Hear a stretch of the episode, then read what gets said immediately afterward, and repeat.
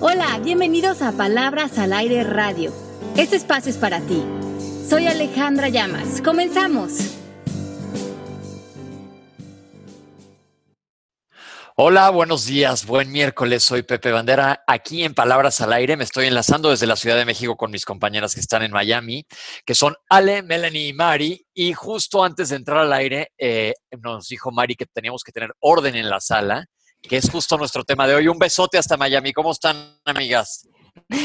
Bien, feliz de estar con ustedes, un miércoles más aquí en Palabras al Aire Radio. Hoy lo prometido es deuda y vamos a conversar sobre el libro La Magia del Orden de Marie Kondo. Para mi asombro, un libro de cómo limpiar y mantener tu casa y tu espacio en orden se ha vuelto un super bestseller, más de 2 millones de copias vendidas de este libro. Me llamó mucho la atención, había leído sobre personas que habían tenido la experiencia de leer acerca de este método de limpieza y yo sentí que lo necesitaba en mi vida y nos dimos a la tarea de entrarle de lleno a esta lectura y es un libro que me sorprendió, entiendo por qué ha vendido como ha vendido, pero qué curioso, ¿no creen? Que un libro de cómo limpiar y cómo tener tu espacio limpio hoy sea tan bien recibido por tantas personas. Melanie, ¿cómo estás? ¿Cómo lo ves? Hola, Mari, un beso grande. Hola a todos, hola, encantadísima de estar aquí, súper interesada también con el tema. Yo tengo esa necesidad desde que nací, creo. Todos los años me acuerdo que le juraba a mi mamá que el año que viene yo iba a ser ordenada. El libro me está llegando, está en el proceso. Necesito urgentemente que me cambie la vida y sí creo que lo puede lograr si uno quiere, ¿no? ¿Qué tanto impacto creen que tenga el orden en nuestras vidas? Porque luego hay gente, yo digo, viéndolo médicamente, la personalidad tipo A, que es perfectamente ordenada, obsesiva, perfeccionista, y la tipo B, que es totalmente lo opuesto. ¿En dónde está el punto medio? Y aquí, ¿en dónde entra el orden para poder limpiar y sacar todo lo que ya no nos sirva de la vida? Pues esta mujer hace una idea, un planteamiento en este libro que me gusta mucho. Además, le encontré muchísima similitud con el coaching. Porque nosotros cuando empezamos un proceso de coaching, a lo mejor la certificación o con un coach, o nos metemos de lleno a comprometernos con este trabajo, lo que les digo a mis estudiantes es que el coaching es un proceso de limpieza. Comenzamos como en un closet a sacar todos nuestros pensamientos, creencias, declaraciones, posturas, interpretaciones, opiniones, pasado que venimos cargando, todo lo ponemos afuera, como que nos deshacemos de toda esa basura que ya no nos sirve o que ya está pasada de moda o de fecha y nos aligeramos el camino. Y lo que ella plantea es que si nosotros no tenemos un espacio limpio, sereno, íntimo, un lugar que nos sane, que nos brinde bienestar, es porque eso es un reflejo de lo que llevamos dentro. Entonces, como logramos también en coaching limpiarnos por dentro, a lo mejor también empieza a haber esta necesidad de limpiar el espacio y así solo quedarnos con las creencias o los pensamientos que amamos, que nos funcionan, que nos hacen sentir bien, que se alinean a nuestro propósito, a nuestro contexto de maestría, que nos empoderan y nos llevan a una mejor vida. Si hacemos eso adentro de nosotros, lo lógico sería que todo nuestro entorno reflejara también puras cosas que amamos, que nos cargan energía y que nuestros espacios reflejaran como ese vacío en el cual podemos crear y descansar y vivir mejor. Es decir, Ale, si tenemos nuestro entorno en donde estamos continuamente, donde estamos viviendo ordenado, limpio, ligero, por utilizar un adjetivo, esto lo podemos traspolar al interior.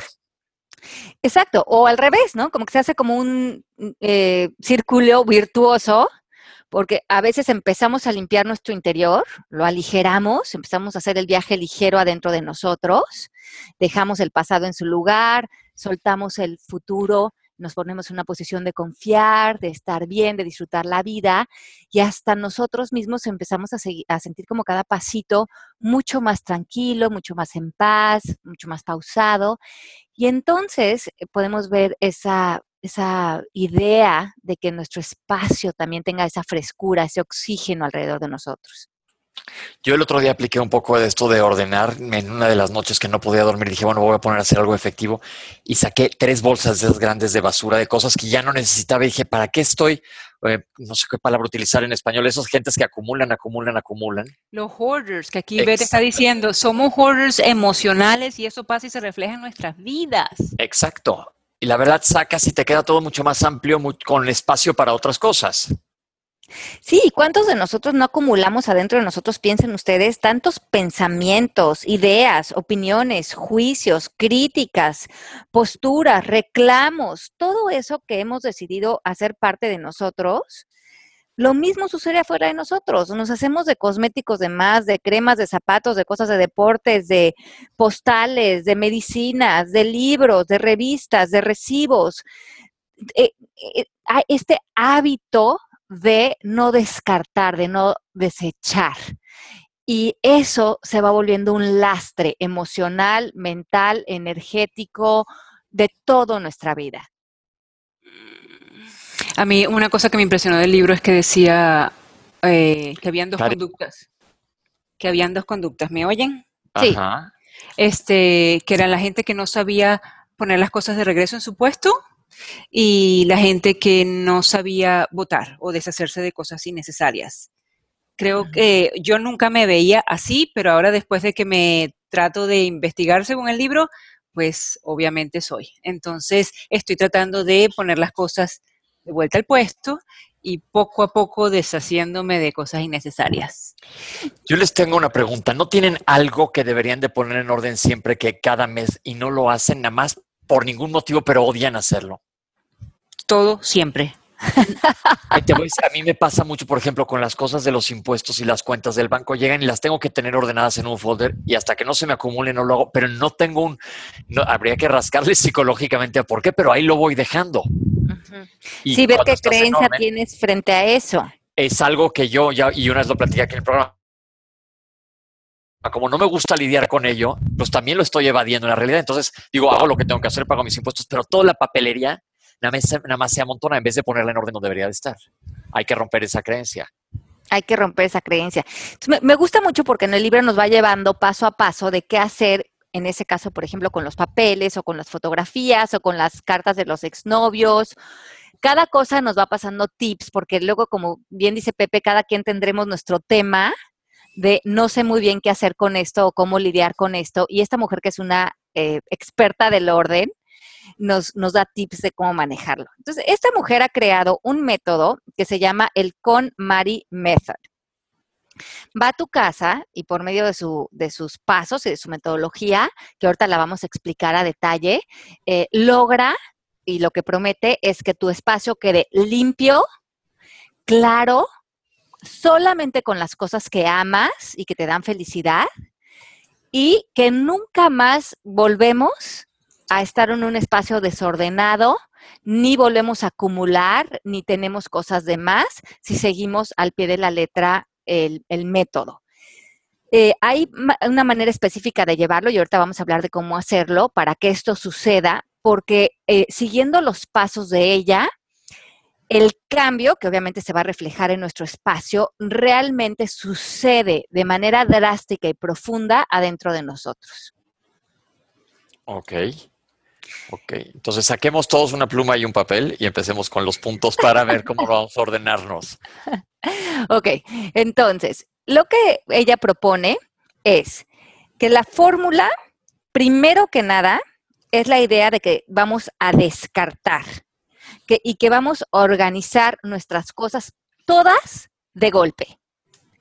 Que comencemos temprano en la mañana. Ella además habla de un ritual de que cuando ella limpia casas o limpia su casa, no se pone sudaderas o tenis o lo hace en una facha, sino que ella lo hace con blazers y arreglada, lo hace como un ritual. Esto lo hace como algo importante porque va a tomar las piezas que ya no funcionan en la casa, que ya no están ahí para ningún propósito, y les va a dar las gracias y se va a despedir de ellas y se va a empezar a comunicar con estas piezas para dejarlas ir. Esto para mí ya fue una gran distinción. Esta mujer verdaderamente tiene una relación con los objetos. Sí, eso me encantó. Ella le da energía como vida y gratitud a las cosas que se va a deshacer. O para aprender a despedirse de los objetos. Ajá, pero más allá de eso, habla de que los objetos de alguna manera le hablan a ella. Uh-huh. Siente los objetos o vivos o todavía en servicio para ti. Hay como una conexión energética con cada objeto.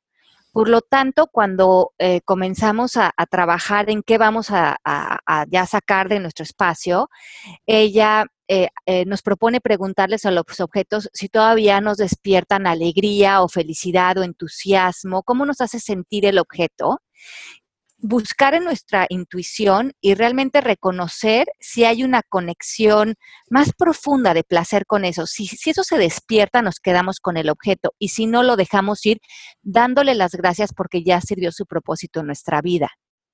Eso está padre. ¿Cuál es tu conexión? Y ahí lo piensas con cada una de las cosas que te vayas a deshacer. Ajá.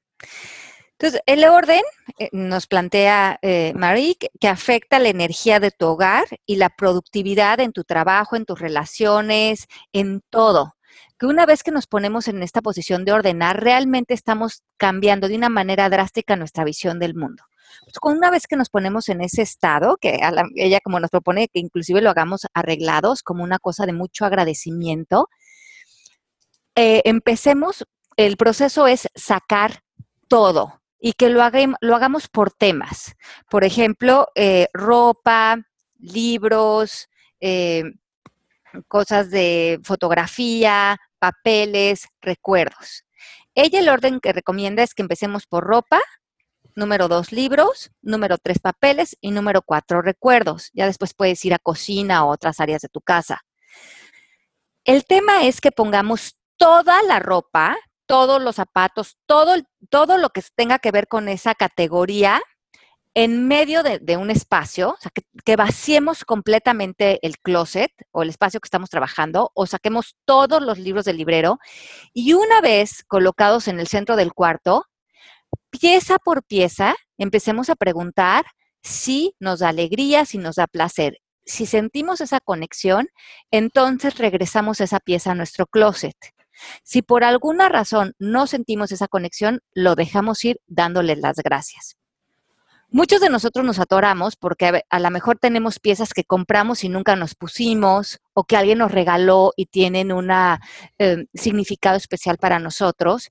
Y ella lo que nos regala para poder hacer esto sin culpas, porque en coaching decimos que las culpas no son parte de nuestra conversación, es que veamos que muchas piezas, su propósito fue darnos ese placer, a lo mejor comprarlo en la tienda o el placer que tuvimos al recibir el regalo o la atención y decirle eso a la pieza. Tu propósito fue haberme dado alegría cuando te compré en la tienda o alegría en el momento que recibí el regalo, pero ahí terminó el propósito para mí contigo y ahora te dejo ir a que esa extensión de felicidad que tú llevas se lo des a otra persona. Eso está padre porque aparte le estás dando un nuevo uso. Le das un nuevo uso y te das cuenta que cuando ya la pieza o lo que estás dejando ir ya no es vibrante para ti, esa pieza sí quiere servir a otras personas. Y es importante que la liberes, porque lo que ella dice es que estas piezas que no soltamos, que las retenemos por razones más que por alegría, se empiezan a dormir en nuestro entorno, como que dejan de tener vida para nosotros. Y que lo justo sería que las soltáramos para que estas piezas puedan estar al servicio y tener vida ya en otros espacios. Y que hay muchas personas que mueren por esa pieza, por tener esa pieza y disfrutarla mucho más de lo que tú la disfrutarías. Uh-huh. Entonces, exacto. Entonces nos ponemos como en el circuito del universo de soltar y dejar ir. Ella también propone que todo lo que dejamos ir se nos regresa. Y ahora se nos va a regresar en algo más adecuado a lo que sería funcional para nosotros. Por lo tanto, si una pieza de ropa, si un libro, algún regalo, algo, lo estamos reteniendo, también estamos reteniendo que dé su circuito para que regrese a nosotros en otra forma, de otra manera, y podamos realmente tener lo que hoy sería funcional y amáramos para nuestra vida. Qué padre, me gusta eso. Yo, por ejemplo, tengo siempre una relación con los libros que dices, híjole, este libro me encantó, pero la verdad, seamos honestos, ¿cuántas veces si regresas a leer una novela más de una vez? Son muy, muy pocas. En cambio, por ejemplo, nosotros en el hospital tenemos una biblioteca de libros usados que, si nada más están usados una vez, la verdad están en súper buen estado y se venden los libros en el hospital. Entonces, pero se venden baratísimos para gente que quiera comprar ahí libros. Y ese dinero sirve para la fundación, para la beneficencia del hospital. Entonces, todo entra a un círculo que funciona y tú te deshaces de cosas que aparte van a entretener a alguien más en su momento. Claro, y darte cuenta que no porque lo estés dejando ir, estás haciendo algo malo. Tenemos esta idea como de acumular. En función de los libros, yo como escribo, compro muchos libros y leo mucho. Tengo 3 libreros muy grandes en mi casa y los tenía atiborrados de libros. Y cuando leí el libro de Marie, dice que los libros también, los que no vas a usar como referencias, es mejor soltarlos, dejarlos ir, que otra persona los lea. También los libros que dejaste a la mitad y ya piensas que los vas a leer más tarde, esos libros es mejor también dejarlos ir, porque a lo mejor el propósito era nada más leer la mitad del libro. O sea, hay libros que te gustaron ciertas referencias, quedarte con las referencias nada más y dejar ir el libro. He sacado de mi casa tantas cajas de libros en las últimas semanas que yo no puedo creer. Yo tenía esta idea de que tú armabas tu biblioteca y los libros eran parte como de ir creciendo y como que había también cierto, yo creo que apego intelectual para mí en eso. Y cuando leí esto en el libro y como que se me dio el permiso de regresar una bola de libros al universo, ustedes no se pueden imaginar la cantidad de libros que me di cuenta que solamente estaban dormidos en el librero y que ahora con los que me quedé son o los que muy claros de referencia o los que vibran algo en mi corazón. Y ella lo que dice también es que cuando tienes tantos libros y tantas letras alrededor de ti, esas letras las recoge tu mente y se vuelve un ruido mental.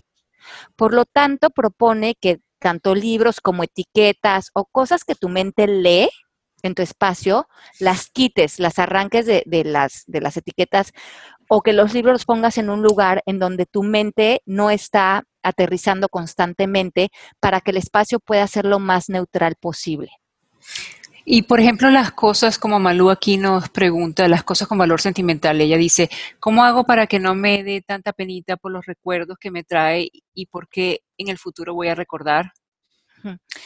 Lo que dice Marie en el libro de este tema es que no soltamos las cosas porque estamos atorados en el pasado o con miedo hacia el futuro.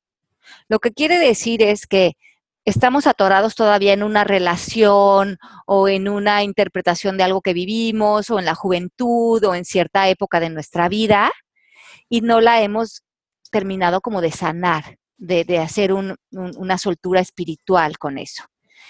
Ella lo que propone es que las cartas, los recuerdos, todo lo que venimos acumulando del pasado, ella propone que lo descartemos. Porque hace que no estemos al 100% en el presente. Hace que no invirtamos nuestra energía y toda nuestra atención a la relación que tenemos ahora, a las posibilidades que este momento nos trae, como que venimos arrastrando el pasado. Y que hay muchas cosas que no dejamos ir, por ejemplo, a lo mejor una silla que no nos encanta o una lámpara que está rota o cosas de la cocina que ya están muy feas, porque estamos con el miedo de que, ¿qué tal si en un futuro no los puedo reponer o no me puedo hacer de algo tan bonito? O bueno, algo bonito, si eso ya no está bonito. Pero que estamos como en un miedo de carencia o estamos estamos siendo como arrastrando el pasado, como lastres con esos recuerdos. Ella propone que todo lo que no nos guste, lo saquemos, pero a la voz de ya, y todo lo del pasado lo soltemos para poder estar creando en el presente desde el poder. Wow, ahorita yo no, mi librero no lo he sacado libros, novelas, pero hay muchos libros que tengo ahí nada más puestos que ya la verdad no sirven y hay que movilizarlos. deshacerse de todo eso. La ropa también es una cosa maravillosa, porque aparte, si se acuerdan de un programa que tuvimos aquí sobre ecología, te hace pensar que qué verdaderamente necesitas y te das dando cuenta que necesitas cada vez menos. O te haces consciente de que cada vez que vas a comprar una camiseta no se va a olvidar nunca lo que dijo tu hermano Ale, que la cantidad de agua que se utiliza para hacer una vil camiseta. Sí, todo eso te pone a pensar. Yo desde hace tiempo he comenzado a cambiar mi ropa a neutrales, a gris, a blanco, a negro, ya que todo combine con todo. Esta idea de entrar en esta lectura y de comprometerme con ella, porque he estado haciendo unas limpiezas muy drásticas en mi casa, se me abrió esta posibilidad porque he estado viajando tanto que me doy cuenta que cuando viajo y tomo solamente mis cosméticos favoritos, los que me gustan, cuando me llevo camisas blanca, gris, mi saco, mi blazer favorito, mis 2 o 3 pantalones favoritos y 2 o 3 zapatos que son los que más me gustan, y eso es lo que estoy usando en el viaje, me he visto rapidísimo, me siento bien arreglada, la ropa me queda cómoda, con mis cosméticos no me pierdo, todo es como muy práctico. Y a veces cuando regreso a mi casa, se me pierden mis cosméticos entre otros que tengo, me empiezo a hacer bolas con tanta ropa. Y yo pensé, debe de haber una manera de vivir mucho más simple, como la que tengo cuando viajo, que regresar a mi casa y tener tantas cosas que ya siento que me pierdo en ellas. Mel, te quedaste como pasmada porque Mel es shopaholic. Sí, hombre. Yo tengo que aprender a vivir de una manera más simple y yo tengo que aprender a no comprar tanta tontería que ahí se queda, ahí sí, y yo limpio y al mes otra vez tengo una cantidad de cosas. Tengo que seguir aprendiendo. No he tenido el tiempo de hacer esas limpiezas. Sé que ella dice que eso es una excusa, puede que sí, pero... sí, tengo que comprometerme, ¿no? Mira lo que nos dice Lorena aquí. Dice, hola a todos, les comparto que yo dejo todo lo funcional en mi casa. Compro en el súper lo que realmente comemos o realmente usamos. Y cada 2 meses reviso lo que de plano no ocupamos. Por ejemplo, los juguetes de mis hijos. Hay miles que ni siquiera tocan. Entonces organizo las cosas y las mando a una asociación que se llama PICU. Ellos apoyan a las familias de niños muy enfermos y realmente están en necesidad hasta de una playera o una mesita o juguetes. Realmente es una gran necesidad. Sí, y eso me parece, para mí el libro estuvo lleno de distinciones, porque como yo, verdaderamente mi cuarto se había vuelto una zona de explosión de cosas, llegó un momento que hice una declaración y dije, esto tiene que cambiar, tengo que aprender a vivir de una manera diferente, me faltan muchas distinciones para saber cómo se hace. Y decidí entonces meterme a la tarea de este libro. Lo he estado poniendo en práctica y me siento muchísimo más ligera, mucho más contenta con mi espacio y con muchas cosas que he dejado ir. Y cosas que ella propone también es que cuando comencemos a limpiar, no invitemos a familiares, a nuestra mamá, a nuestras hermanas, porque ellos pueden retrasar este ritual al decirnos, ay, no tires eso, ay, ¿cómo crees que te vas a deshacer de esa camisa? Pero si está nuevecita, no, eso yo cuando te lo vi me gustó cómo se te veía. Entonces empiezan a distraerte de usar tu intuición en este proceso. Que lo hagas solo, que pongas música suave cuando lo estés haciendo, que no lo hagas con la televisión prendida, sino que realmente te metas en un estado de meditación.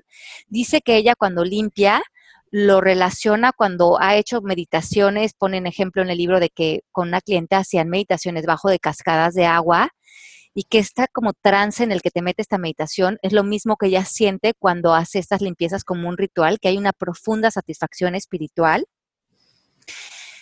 Que demos un gracias a cada cosita que nos trajo placer. Y gracias por también enseñarme a muchas cosas, y esto me encantó, que cosas que me llevaron a darme cuenta lo que me quedaba de ropa o lo que no me gustaba. A lo mejor se compraron 10 sprays para el pelo y encontraron su favorito. Que suelten y dejen ir todos los 9 anteriores al llegar a su favorito y les den las gracias. ¿Y si lo necesito mañana? Pero te quedas con el favorito. como que te comprometes a un solo producto, al que más te gusta, y ese nada más lo repones. Y a los demás, aunque estén nuevos, aunque estén todavía en posición de servir, les digas gracias, porque gracias a ti y al proceso de comprar varios, llegué a mi spray favorito y a este producto me voy a comprometer. Así no estamos comprando tantas cosas. Vayan a su closet y vean qué cosas de la línea de ropa es la que a ustedes mejor les queda, cuáles son los cosméticos con los que se sienten cómodos o cómodas, cuáles son las cosas de su cuarto que creen que realmente les despierta felicidad cuando las voltean a ver, y todo lo demás, regrésenlo al universo y comprométanse con un producto de cada cosa y van a ver cómo se les va a simplificar la vida. Qué interesante es eso, porque si te das cuenta de los apegos que vas desarrollando con las cosas o que muchas veces compras desde un lugar de carencia. Les quiero contar una anécdota de alguien que yo conocía que era codísimo. Codo aquí en México quiere decir como que no le gusta gastar, no le gusta gastar nada. Pues no sé, pichirre, tacaño. Tacaño, esa es la otra palabra más oficial. Si pichirres en Venezuela nunca había oído eso. Pero haz de cuenta que él iba al súper y estaban en oferta los cepillos de dientes y se compraba 10. O iba y veía una camisa que le gustaba y estaba en oferta y se compraba 10. O sea, acababa gastando más, porque la verdad no es que se estuviera ahorrando nada. Y todo lo iba guardando en un closet secreto que yo decía que era el cementerio secreto de las gangas, porque ahí se iba a morir todo, porque la verdad nunca ni lo usaba. Sí, entonces, ¿cómo es esta idea? Dice en el libro que similar a acumular cosas es muy parecido a tomar alcohol de más o a comer de más. Es una manera de distraernos, a tomar el poder de nuestra vida, a tomar decisiones eficientes y funcionales para nosotros. Y cambiar este hábito, cuando realmente empezamos a tomar decisiones frente, me quedo con esta camisa o no, me quedo con esta lámpara o no, me quedo con este libro o no, hace que esta práctica de tomar decisiones la extendamos también a la vida. Claro. A esta persona me funciona o no, este trabajo me funciona o no. Ponemos en práctica esa efectividad de no estar en la desidia. Ok. Sí. Fíjate, aquí Malo pregunta, Ale o chicos, yo probablemente tengo una creencia, pero odio a las personas que viven organizando, ordenando, y dejan de vivir por ordenar. Mi madre nos permitía vivir, por ejemplo, nos decía, dejen hoy domingo todo allí y vámonos. Éramos muy felices. Sé de amigos que no soportan a sus esposas por neuróticas con el orden. Yo ordeno, pero no me aloco. Justamente lo que Marie propone en este libro es que no nos volvamos unos obsesivos del orden.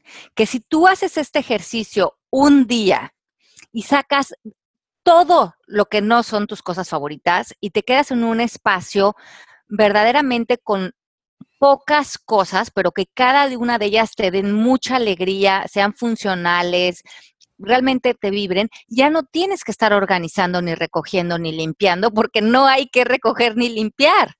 Claro. Porque verdaderamente hay muy pocas cosas alrededor de ti las que hacen eco con la persona que eres hoy. Y Dubia dice que en el libro hay una oración que le gustó mucho. ¿Cuál es? ¿La tienes, Ale? Sí, dice, lo que debemos atesorar no son nuestros recuerdos, sino la persona en que nos hemos convertido gracias a esas experiencias del pasado. Ajá. Wow. LRM dice, yo tengo una duda cuando se dice yo tengo que hacer esto o aquello, no es como imponerse cosas o asuntos, y cuando yo siento que me impongo me siento como más renuente a hacer las cosas. ¿Qué otras palabras se pueden utilizar? Y lo digo porque ahorita Mel hasta se oía angustiada diciendo que tengo que hacerlo. Sí, uh-huh. Sí, aquí estoy seriesísima porque yo lo sé y es como una adicción. ¿Qué cosa, chico? No te rías, Pepe, que no es funny. No, yo también me desecho de muchas cosas. Bueno, yo creo que no es una cuestión de tener que hacerlo. Yo creo que a todos nos llega el momento, como en este espacio, a mí me llegó el momento de sentir esa necesidad, de que sale desde mi corazón querer hacer un cambio en cómo me relaciono con los objetos. También he estado queriendo consumir menos. Sí, también quiero. Entonces, ser muy selectiva en que realmente si voy a traer ya algo a mi closet. En los últimos 2 meses he querido que realmente sea una pieza que voy a usar. ¿Y cómo voy a saber qué voy a usar o qué necesito si tengo tantas cosas? No puedes ni distinguir. Te tiene que quitar el hipo. Eso es lo que digo yo. De ahora en adelante, lo que vaya a comprar, me tiene que quitar el hipo. Así es. Entonces, vamos a trabajar con esta idea. Al planeta le vamos a caer mucho mejor si solamente usamos lo que necesitamos. Podemos empezar a rotar la energía. Y también ella propone en el libro que las cosas tienen emociones. Y que cómo se ha de sentir una camisa o un suéter cuando está aislado hasta atrás del closet y no puede servir, no puede como él dar su propósito para lo que se creó en la vida. Le da depresión al artículo. Y me encanta cómo describe verdaderamente cómo, y claro, todo en la vida es energía, todos somos energía, los objetos son energía. Y cuando las cosas que están alrededor de nosotros, su energía no está radiante, no está en uso, no está recibiendo una relación de amor con nosotros, esas cosas empiezan a dormir y se empiezan a sentir fuera de una vibración vital de la vida. Pues sí, te mueve para otro lado, ¿no? Definitivamente, o sea que yo tengo mi closet tan lleno de ropa porque me encanta, pero me estoy dando cuenta que sí, uso el 10%, o sea que tengo un 90% allí de ropa dormida a la que ni veo y si lo transmitimos en energía, pues pobres, ¿no? Yo sí admiro mucho a la gente organizada, la verdad es que me fascina. Mi mamá es súper organizada y mi mamá nos imponía el orden y yo quería más, nunca se dio. Ajá. Bueno, cuando empezamos a entrar en este proceso, yo hice una limpieza muy profunda hace 2 semanas en mi espacio, en mi cuarto. Saqué una cantidad de bolsas que me dio pena de mi baño, de mi closet, de los cajones. Saqué. Y cuando lo que ella propone es que cuando tienes todo afuera, en vez de preguntarte qué voy a eliminar, la pregunta sea con qué me quiero quedar. Ah, está padre eso, darle un giro. Salimos, entonces, desde el amor. Desde el amor. Entonces, ves todo eso en el piso. Si ya les toca el espacio del baño, saquen todo del baño. Desde lo de la regadera, que ahí tendemos a acumular una bola de cosas abajo del lavabo. Todo pónganlo en el medio del baño. Cuando esté todo eso, además de que se van a impresionar de la cantidad de cosas que tenemos, tomen pieza por pieza y decidan con qué me quiero quedar. Que sea algo que realmente lo van a usar, les sirve, está vibrando para ustedes desde un lugar de alegría y lo van a guardar. Ustedes se van a dar cuenta las pocas cosas con las que ustedes se quedan. Claro. Cuando cambias la pregunta con qué me quiero quedar de todo esto. Al final me quedé con muy pocas cosas, todo lo puse en bolsas y le di muchas gracias a cada pieza o a cada cosa que saqué o porque me llevó a encontrar las cosas que me quedan de ropa o a seleccionar mis cosas favoritas o a comprometerme con un solo spray para el pelo. Y todo lo demás, dárselo a otras personas, a otros, donarlas para que entren en uso. ¿Con cuál te quedaste, Ale? ¿Con cuál te quedaste? Con el que me regalaste de Kendra, ese fue el favorito. Oye, yo tengo un comentario misoginístico en esta relación. Si alguna vez uno entra a bañarse a una regadera que es normalmente de una mujer, me explican por qué hay 30 shampoos. Porque el pelo se acostumbra, el pelo se acostumbra y no debes dejar que el pelo se acostumbre al mismo shampoo. Yo llevo usando el mismo creo que de 40 años. Pero tú tienes un 1/8 de pulgada. De pelo. Les voy a leer los comentarios. Pepe, es que hay una distinción en los hoarders acumuladores que lo hacen por la Gran Depresión. Gente de esa época que sufrió carencia, entonces tienen que comprar para cuando les falte y estos hábitos se heredan. Bien, pues ahora sí que ahí aplica el coaching y para dejar ir las cosas que ya no te funcionen. Dice Rosario, cuando fallecieron mis padres a mí me tocó quitar la casa y fue difícil para mí, por ejemplo, con las fotos, que para mis padres significaban algo para ellos, pero no para mí. Ahí me di cuenta que lo mejor es tener solo lo que usas y no dejar a tus hijos deshacerse de lo que nunca lo hiciste tú. Ale, ¿qué relación hay con las fotos? Se me hace un buen punto, porque yo también tengo de repente, tengo fotos puestas, pero tengo guardadas miles. Ella dice que hagamos lo mismo, que las fotos que nos vibran algo en nuestro corazón las guardemos y que todas las demás las tiremos. Y que si también venimos cargando fotos de antepasados, nos quedemos con 2 o 3 que sean las que son más importantes para nuestro corazón y que todo lo que venimos cargando de generaciones antepasadas también lo eliminemos. Perfecto. Guárdense una fotito ahí para que se acuerden de uno, pero... Y una buena pregunta que ella nos sugiere que usemos en este proceso, cuando estamos en duda de quedarnos con algo o eliminarlo, que nos preguntemos cuál sería el propósito de conservar esto. Ok. ¿Cuál sería el propósito? Ok. Esas son buenas preguntas. Te ayudan a deshacerte de cosas. Sí, ¿cuál es el propósito de quedarme esto? Miedo, aprensión, apego, culpa.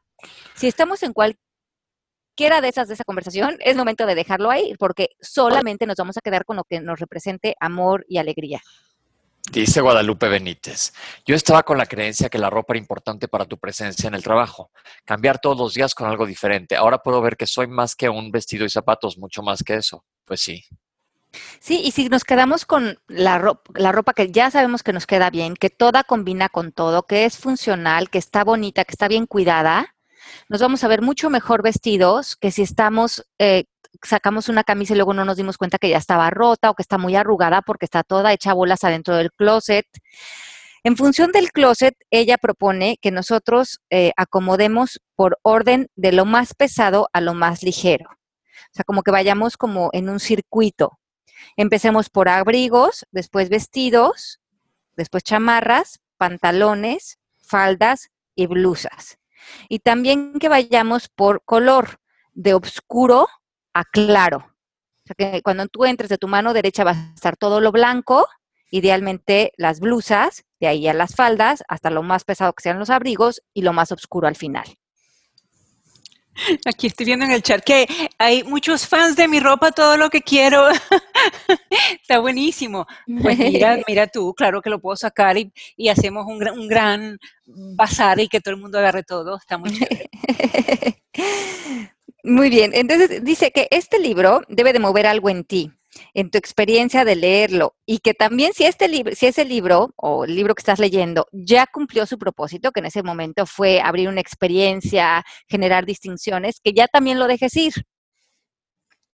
Que no es importante conservar libros si el propósito de ese libro fue en función de, en el momento en que lo leíste, te generó la experiencia que te tenía que generar. Eso fue su propósito. Ya, si lo vuelves a leer, no va a volver a generar esa experiencia inicial. Es momento de dejarlo ir. Yo tengo una cantidad de libros de cocina que no he abierto y ahí están, son de los más bonitos, pero así desde afuera. Yo hace como 2 años decidí nunca más comprar un libro de cocina hasta que no haga todas las recetas que ya tengo en los libros de aquí, o sea que ya nunca más en la vida los voy a comprar.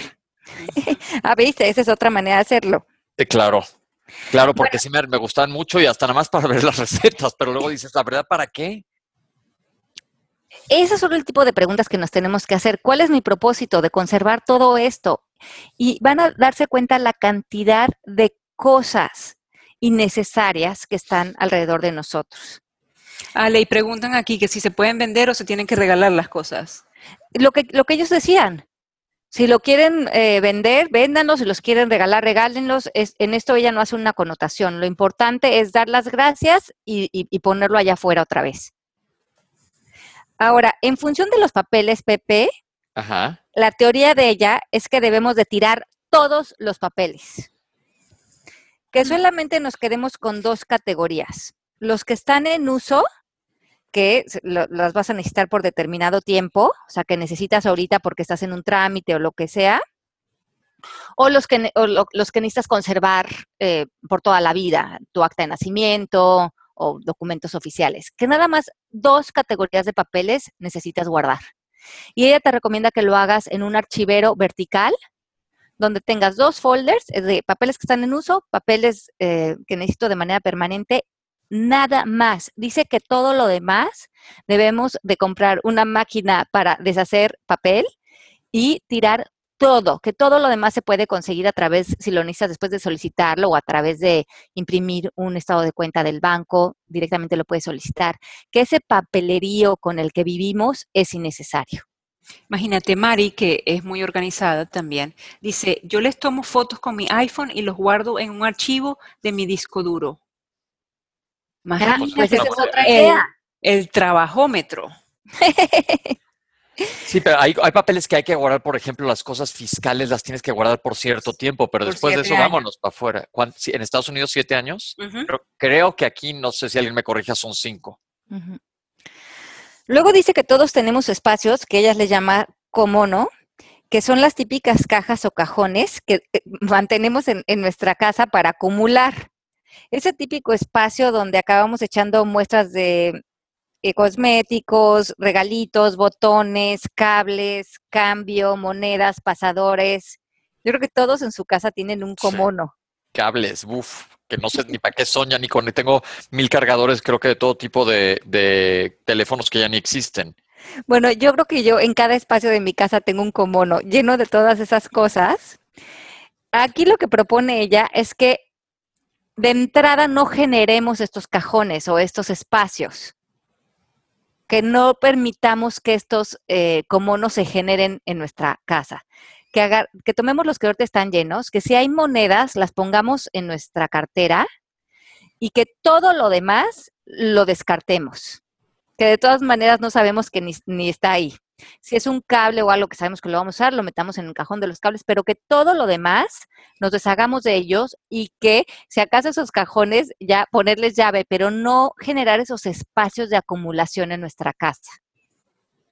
Fíjese que estamos generando un súper ejercicio para el fin de semana, ¿eh? ¿Verdad?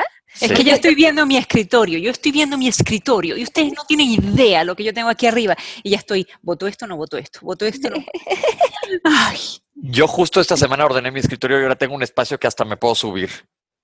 ¡Ay, qué rico! Sí. El libro habla de que el ahora es más importante que el pasado y que ordenar quiere decir también poner en orden tu pasado.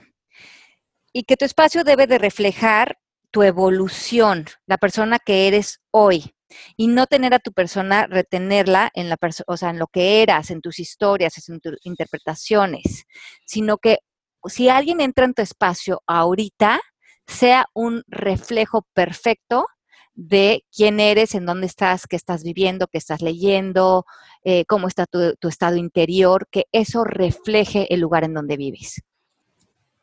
Wow. Yo no reflejo nada bonito con este escritorio, la verdad. Pero compensas con todo lo demás, no te apures. Acuérdate que en coaching nada está bien y nada está mal, nada más vamos a ver qué es más funcional para nosotros. Sabes que voy a tomar fotos, se las voy a mandar de todo lo que voy a sacar este fin de semana. Qué bueno, yo también estoy feliz con eso. Sí lo hago en mi closet, cada X tiempo, de menos 3 veces al año, paso por todo, vámonos para afuera, fuera. Ah, ya sabes, unos zapatos esos que, híjole, me acompañaron por el último rincón del mundo. No, pues esos sí ya no sirven para nada, van para afuera, porque pues nada más aquí decimos, me da cosa tirarlos, pero pues ¿qué cosa te da? Exacto, entonces ahí estaríamos hablando de culpa. Sí. Y entonces ya, si no estás en la conversación de amor y de vitalidad, eso ya cumplió su propósito para ti y hay que darlo al universo otra vez. Bien. Luego, ella también habla de que, bueno, esta mujer me encanta. Ella dice que cuando entra a un espacio, saluda a la casa, le da gracias porque es un espacio donde están nuestras cosas, donde tenemos techo, donde podemos sanar. Que hagamos de esto un ritual cuando entramos a nuestra casa. Gracias, casa, gracias por cuidar mi espacio, gracias por darme un lugar donde descansar, gracias por todo lo que me brindas y a cada una de tus cosas darles gratitud. Ella tiene este ritual de que cuando llega a su casa, vacía su bolsa por completo. Pone su cartera en un lugar, su celular en otro, tira los recibos en el basurero, porque tiene la creencia de que su bolsa, que trabaja tan duro para ella, también necesita descanso. Me encanta cómo habla de los objetos. Y que dejarla dormir y vaciarla en la noche es mostrarle agradecimiento a ese objeto. Pero yo me quedo pensando cuando leo esto, qué bonito, porque realmente vives en profunda gratitud hasta por cosas que ya ni vemos, que tomamos por hecho.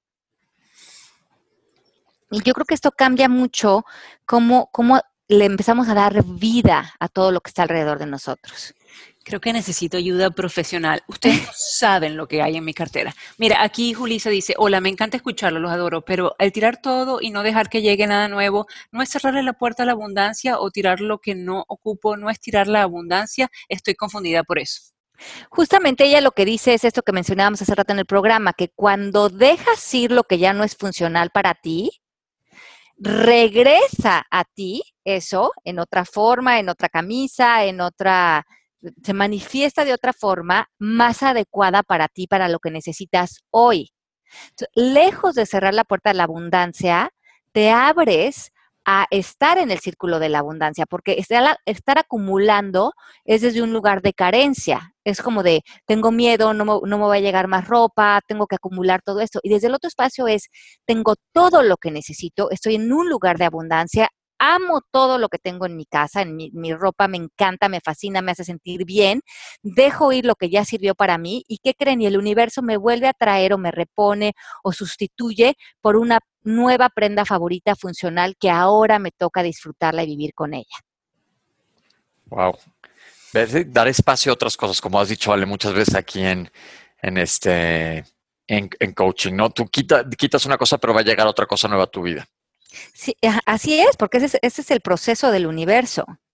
Pero mira lo que dice Dubia, ¿saben? Necesito concentrarme en mi orden y limpieza, porque vivir en pareja es otra historia con el orden y la limpieza.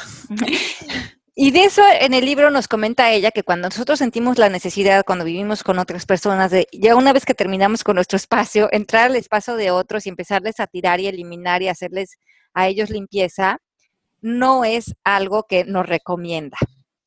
Dice, y esto es igual que el coaching, que una vez que nosotros nos pongamos en este modo de limpieza, de depuración, de abrir esta nueva energía para nosotros, nuestras personas cercanas que viven con nosotros, les contagiamos esa manera de vivir y que probablemente ellos van a empezar a querer también limpiar y depurar su espacio, más por el ejemplo, pero que es una gran falta de respeto nosotros, ya que estamos como en ese mecanicidad de hacerlo, entrar a sus espacios a limpiar. No, es a través de enseñarles mi manera de vivir, que es lo mismo que el coaching. No quiero entrar a cambiarte a ti, sino a enseñarte que esto me funciona a mí y que probablemente también te puede funcionar a ti. O sea, se pegan las cosas buenas como el coaching. Está muy bien. Y pues por sí, perdonar con ejemplo, ¿no? Exacto. Dice aquí Betotoy, y cuando uno pierde peso, ¿qué hacer con la ropa que tienes y quieres volverte a poner? Pero si ya no te queda, pues yo creo que eso ya también es del pasado, es de otro momento. Ahora sí que de otro cuerpo. Que ya se fue. Y no quieres que regrese. Pero a ver, yo tengo una amiga que era flaca y subió mucho de peso y otra vez está enflacando, entonces dice que se lo va a guardar sus cosas, pero creo que tiene el closet también a reventar. Y es como cuando a lo mejor pasas por un embarazo, que te quedas con mucha ropa anterior del embarazo. En mi experiencia, yo y muchas de las mujeres, una vez que ya regresamos a nuestro peso, yo veo que es muy raro que lo que quieras es regresar a ponerte esa ropa de antes. Como que lo que queremos es ya renovarnos, ya somos mamás, estamos como queriendo refrescar esta nueva etapa de la vida. Y muchas veces también la ropa, tus cosas, hablan de que entras a nuevos procesos, a nuevas etapas, te adornas de manera diferente. Podría ser interesante considerar eso. Rogelio dice, hola, ¿qué tal? Yo tengo una pregunta. Vivo en casa de mis papás y existen habitaciones llenas de objetos que no sirven. Me gustaría depurarlos, pero no tengo un decir, ya que cada vez que lo intento me frenan. Pues sí, que eso no es de él. No, así. Ajá, exacto. Ahí es justo lo que estábamos diciendo. No son tus cosas, no es tu ámbito, no es tu decir. Y también lo que ella dice es que cuando tú tengas el pensamiento, ellos deberían de limpiar sus cosas, como hemos hablado de los pensamientos, dale la vuelta, yo debería de limpiar mis cosas. Y que cuando estemos señalando eso de otros, probablemente es porque nosotros todavía tenemos cosas que limpiar. Y a lo mejor en el plano de cosas materiales, pero a lo mejor también es una señal de que tenemos que limpiar pensamientos, creencias, juicios, opiniones o nuestro closet. Pero cuando pensemos, él debería de limpiar X cosa, regrésense el pensamiento porque seguramente hay una señal de que ustedes necesitan limpiar y eliminar algo adentro o afuera de ustedes. Y eso aplica en todo lo cuando decimos esta persona debería de... Ajá, entonces normalmente es nuestro espíritu proyectando en otros lo que nosotros debemos ver acerca de nosotros. Y otra cosa que habla, que me encantó, ya en la parte final del libro, dice que vivir en un espacio de poquitas cosas, pero que todo lo que realmente amamos, que cada cosa que voltees a ver en tu cuarto, dices, hijo, amo esta pieza, amo este cuadrito, amo este libro, amo estos zapatos, cada vez que me los pongo me hacen sentir bien, segura, tranquila, cómodos. Cuando estamos seguros de que cada pieza que volteamos a ver nos despierta eso, entonces vivimos en un estado natural, como cuando estamos en la naturaleza. Cuando estamos en un lago, o en el bosque, o en el mar, todo lo que volteamos a ver nos inspira armonía, orden, belleza. No hay nada de más, nada de menos, todo está como envolviéndonos, y que eso es lo que nos deben de reflejar nuestros espacios. Y que cuando vivimos en este estado natural, como de balance, de un gran equilibrio, nos ponemos como en orden adentro también de nosotros. Por lo tanto, ella se ha dado cuenta que muchísimas casas de las que ha ido a ordenar y que las pone en este equilibrio, varias cosas, que la misma casa te habla, que la misma casa te dice... esto ya no, esto está obstruyendo la energía de esta familia, estos objetos están mostrando aquí como mucha acumulación, como que si te conectas con tu intuición, la misma casa te va a comunicar para dónde seguir, y que cuando damos ese gran paso y nos ponemos en esa armonía, bajamos de peso, se nos aclara el cutis, nos ponemos realmente en un lugar de mucha más vitalidad. Dice que es impresionante, pero que las mujeres que acumulábamos muchos cosméticos, cuando solamente nos quedamos con una bolsita chiquita de nuestros favoritos y todo lo demás lo regalamos, que ha visto fotos de antes y después de cómo les mejora la cara a sus clientas, y que ella dice que es porque cuando estás comprando tantos cosméticos te estás mandando el mensaje de que no eres suficientemente bonita o no eres suficientemente linda para ti misma, y que cuando te quedas con lo que necesitas, cada vez que te maquillas dices, esto es lo único que necesito porque estoy bien, porque tengo mi cutis bien, y que eso empieza a tener un cambio en tu manera en que estás, en que te ves físicamente. ¡Wow! Eso me dolió. Eso me dolió. Dice Leti que ¿qué tiene uno en el fondo que lo quiere llenar con? ¿Qué carencia tiene uno en el fondo que quiere llenarlo con cosas? ¿Verdad? Así es. Y dice que cuando solamente te quedas con tu ropa favorita, que la mayoría de sus clientes enflacan, se ponen en su talla ideal. Ah, pues ahí está. Aquí hubo un comentario que dice, Rosario, tenemos la mala costumbre de tenerlos por si enflaco, por si engordo, por si lo necesito, y la realidad es que no los volvemos a usar nunca. Yo lo que hago es que cuando compro algo me deshago de algo que ya casi no uso, es decir, que tome su turno, me imagino. Sí, exacto, que cada cosa tome su turno y que le dejes dar vuelta. Y también dice algo que a mí también lo veo común en mis estudiantes cuando se meten al proceso de coaching, que es un proceso de mucha depuración interior, es que a veces se enferman. O se les suelta el estómago, o les da gripa.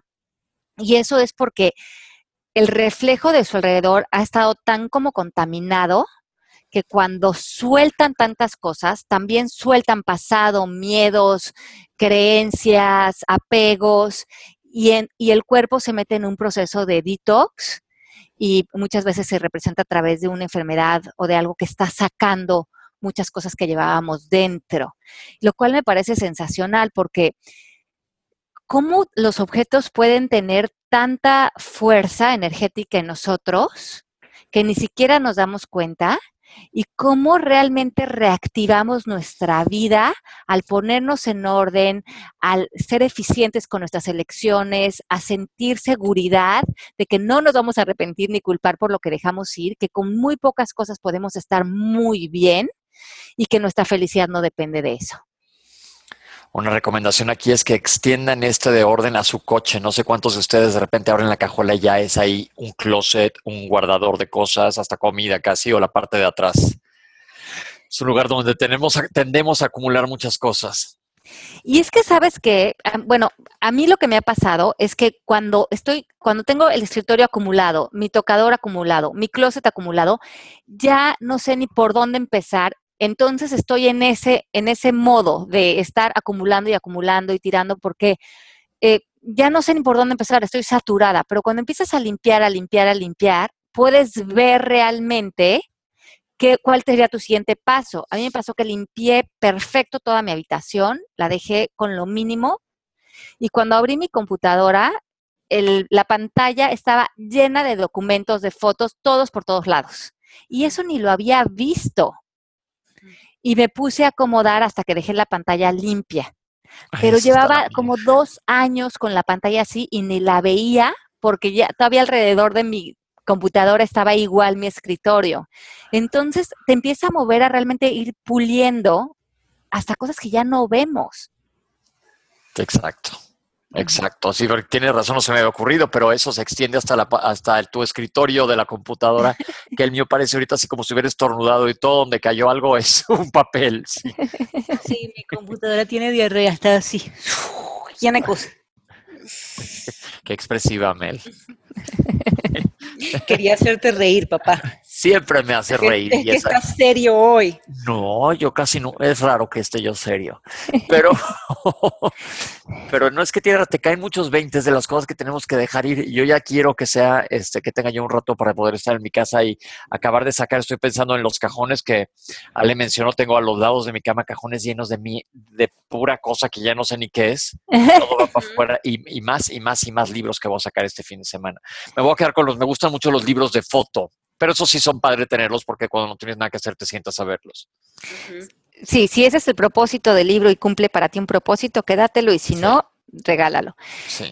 Y por último dice que el gran regalo que te das cuando limpias tu espacio, le haces esa limpieza tan rica, tan fresca, y por ejemplo te quedas con tus libros favoritos, por ejemplo en este caso Pepe, la fotografía, entonces a lo mejor empiezas también a darte cuenta que hay cosas en tu vida a la mejor a las cuales les quieres poner más atención, a la mejor sacar tu cámara y empezar a tomar fotos, o que si tú quieres buscar cuál es el propósito de tu vida, tienes que limpiar tu casa, porque limpiando tu casa realmente van a destacar las 2 o 3 cosas que realmente le hablan a tu corazón y que tu pasión está ahí. Wow, deshacerse, vámonos más ligeros, tanto emocional como físicamente. Exacto. Para volar. Terminé traumatizada con este programa. Necesito ayuda profesional. Deben haber compañías, ¿verdad? Que lo hagan. Bueno, ella trabaja en esto. Parece que aquí dice en el libro que tiene 3 meses en lista de espera para que vaya a tu casa, Melanie, y te enseñe todo su método. Pero ella no está aquí en los Estados Unidos. Bueno, y si armamos esa compañía nosotros, no estaría nada mal. No estaría nada mal, vamos y limpiamos toda la casa de alguien en lo que nos morimos de la risa y la pasamos bomba. Exacto, tiene que haber compañías. Mi mente de negocio. Melanie, tú eres aquí la creativa, ejecutiva, que sabe, vamos a organizar este negocio. Vamos a darle con mi casa. Así es, espero que este programa los haya inspirado. Como a mí me ha inspirado este libro, entiendo por qué se han vendido 2 millones de copias de este libro. Creo que el planeta necesita que se vendan más de este libro y que los donemos una vez que los terminemos de leer para que les lleguen a otras manos y no contaminemos. Y que sí, Melanie, tú y yo, que nos empujamos mucho a comprarnos cosas, ahora te quiero hacer la petición de que nos comprometamos a hacer nuestra vida diferente y más sencilla. Más sencilla. Ajá, y a volar más ligero. ¿Te parece? Me parece, me comprometo. Vamos yo también. Todos más ligeros, de cascos. Yo también. De cascos también. Oye, espérame, tenemos muchos anuncios que decir. Hay un curso del arte de conocerte que va a ser online y lo puedes iniciar en el momento que te dé la gana del mes y hay un 30% de descuento. Es un curso que puedes realizar a tu propio ritmo. La ventaja de que sea online es que tú lo vas llevando como tú quieres. Las clases ya están grabadas, los ejercicios, etcétera.